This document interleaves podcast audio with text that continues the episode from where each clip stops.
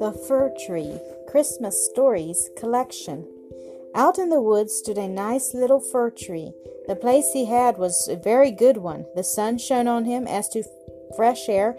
There was enough of that, and around him grew many large-sized comrades, pines as well as firs. But the little fir wanted so very much to be a grown-up tree. He did not think of the warm sun and of the fresh air. He did not care for the little cottage children that ran about and prattled when they were in the woods looking for wild strawberries. The children often came with a whole pitcher full of berries or a long row of them threaded on a straw, and sat down near the young tree and said, "Oh, how purty he is! What a nice little fir!" But this was what the tree could not bear to hear. At the end of a year he had shot up a good deal, and after another year he was another long bit taller. For with fir trees one can always tell by the shoots how many years old they are.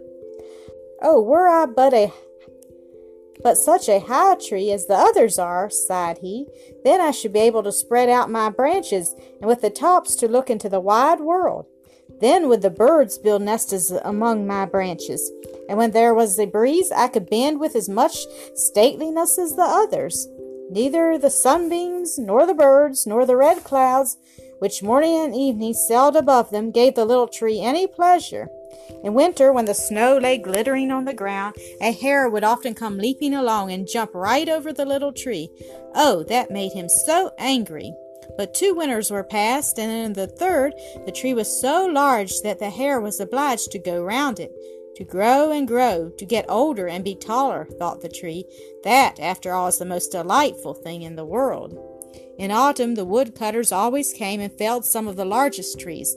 This happened every year, and the young fir tree that had now grown to a very comely size trembled at the sight, for the magnificent great trees fell to the earth with noise and cracking. The branches were loped off, and the trees looked long and bare. They were hardly to be recognized, and then they were laid in carts, and the horses dragged them out of the woods. Where did they go to? What became of them?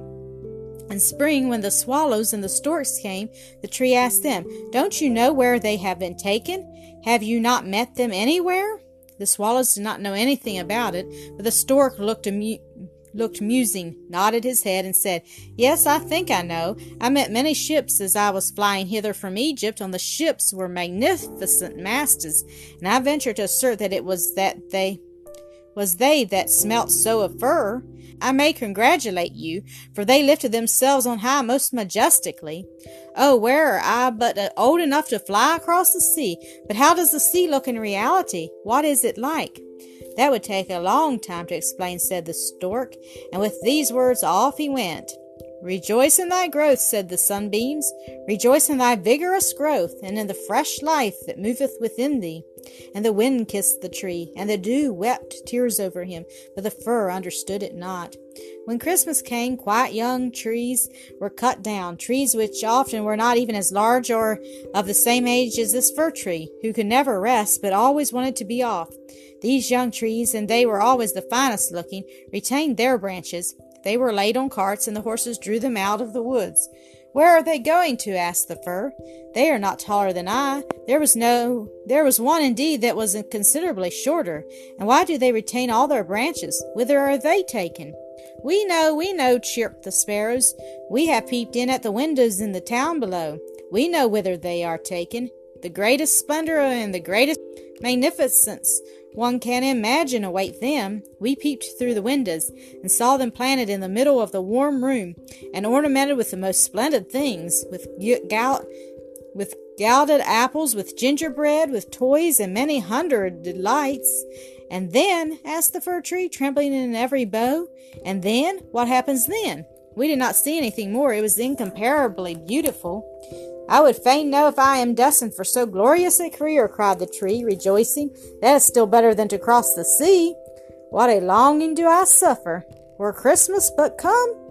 I am now tall, and my branches spread like the others that were carried off last year. Oh, were I but already on the cart! Were I in the warm room with all the splendor and magnificence!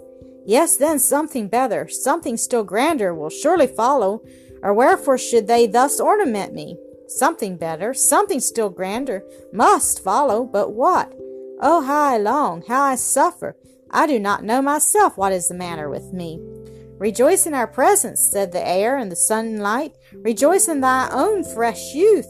But the tree did not rejoice at all. He grew and grew and was green both winter and summer. People that saw him said, "What a fine tree!" And toward Christmas he was one of the first that was cut down.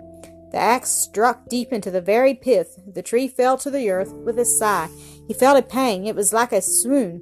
He could not think of happiness, for he was sorrowful at being separated from his home, from the place where he had sprung up. He knew well that he should never see his dear old comrades, the little bushes and flowers around him any more, perhaps not even the birds. The departure was not at all agreeable. The tree only came to himself when he was unloaded in a courtyard with other trees, and heard a man say, "That one is splendid. We don't want the others." Then two servants came in rich livery and carried the fir tree into a large and splendid drawing room. Portraits were hanging on the walls, and near the white porcelain stove stood two large Chinese vases with lions on the covers. There, too, were large easy chairs, silken sofas, large tables full of picture books and full of toys worth hundreds and hundreds of crowns. At least the children said so. And the fir tree was stuck upright in a cask that was filled with sand. But no one could see that it was a cask, for green cloth was hung all round it, and it stood on a large, gaily coloured carpet. Oh, how the tree quivered! What was to happen? The servants as well as the young ladies decorated it. On one branch there hung little nets cut out of coloured paper, and each net was filled with sugar plums, and among the other bows gilded apples and walnuts were suspended, looking as though they had grown there, and little blue and white tapers were placed among the leaves. Dolls that looked for all the world like men, the tree had never beheld such before, were seen among the foliage. And at the very top a large star of gold tinsel was fixed. It was really splendid, beyond description splendid. "This evening," said they all, "how it will shine this evening!" Oh, thought the tree, if the evening were but come, if the tapers were but lighted, then I wonder what will happen. Perhaps other trees from the forest will come to look at me. Perhaps the sparrows will beat against the window panes. I wonder if I shall take root here in winter and summer, stand covered with ornaments. He knew very much about the matter, but he was so impatient that for sheer longing he got a pain in his back, and this with trees is the same thing as a headache with us. The candles were now lighted. What brightness! What splendor! The tree trembled so in every bough that one of the tapers set fire to the foliage. It blazed up splendidly. "Help! Help!" cried the young ladies, and they quickly put out the fire. Now the tree did not even dare tremble. What a state he was in! He was so uneasy lest he should lose something of his splendor that he was quite bewildered amidst the glare and brightness, when suddenly both folding doors opened and a troop of children rushed in as if they would upset the tree. The older persons followed quietly. The little ones stood quite still, but it was only for a moment. Then they shouted so that the whole place re-echoed with their rejoicing. They danced around the tree, and one present after the other was pulled off. "What are they about?" thought the tree. "What has happened now?" The lights burned down to the very branches, and as they burned down they were put out, one after the other, and then the children had permission to plunder the tree. So they fell upon it with such violence that all its branches cracked. If it had not been fixed firmly in the cask, it would certainly have tumbled down. The children danced about with their beautiful playthings. No one looked at the tree except the old nurse, who peeped between the branches, but it was only to see if there was a fig or an apple left that had been forgotten. "A story, a story!" cried the children, drawing a little fat man toward the tree. He seated himself under it and said, "Now we are in the shade, and the tree can listen too, but I shall tell only one story. Now which will you have? Eh, that about Avedy, Avedy, or about Clumpy Dumpy, who tumbled downstairs, and yet after all came to the throne and married the princess?" "Avedy, Avedy!" cried some. "Clumpy Dumpy!" cried the others. There was such a bawling and screaming, the fir tree alone was silent, and he thought to himself, "Am I not to bawl with the rest? Am I not to do nothing whatever?" For he was one of the company, and had done what he had to do. And the man told about Clumpy Dumpy, that tumbled down, who, notwithstanding, came to the throne, and at last married the princess. And the children clapped their hands and cried out, "Oh, go on, do go on!" They wanted to hear about Ivy Avedy too, but the little man only told them about Clumpy Dumpy. The fir tree stood quite still and absorbed in thought. The birds in the woods had never related the like of this. Clumpy Dumpy fell downstairs, and yet he married the princess? Yes, yes, that's the way of the world, thought the fir tree, and believed it all, because the man who told the story was so good looking. Well, well, who knows? Perhaps I may fall downstairs too and get a princess's wife. and he looked forward with joy to the morrow when he hoped to be decked out again with lights, playthings, fruits, and tinsel. "I won't tremble tomorrow," thought the fir tree. "I will enjoy to the full all my splendor. Tomorrow I shall hear again the story of Klumpy Dumpy, and perhaps that of Ivedy Avedy too." And the whole night the tree stood still and in deep thought. In the morning the servant and the housemaid came in. "Now then, the splendor will begin again," thought the fir. But they dragged him out of the room and up the stairs into the loft, and here in a dark corner where no daylight could enter, they left him. "What's the meaning of this?" thought the tree. "What am I to do here? What shall I hear now, I wonder?" And he leaned against the wall, lost in reverie. Time enough had he, too, for his reflections, for days and nights passed on, and nobody came up, and when at last somebody did come, it was only to put some great trunks in a corner out of the way. There stood the tree, quite hidden. It seemed as if he had been entirely forgotten.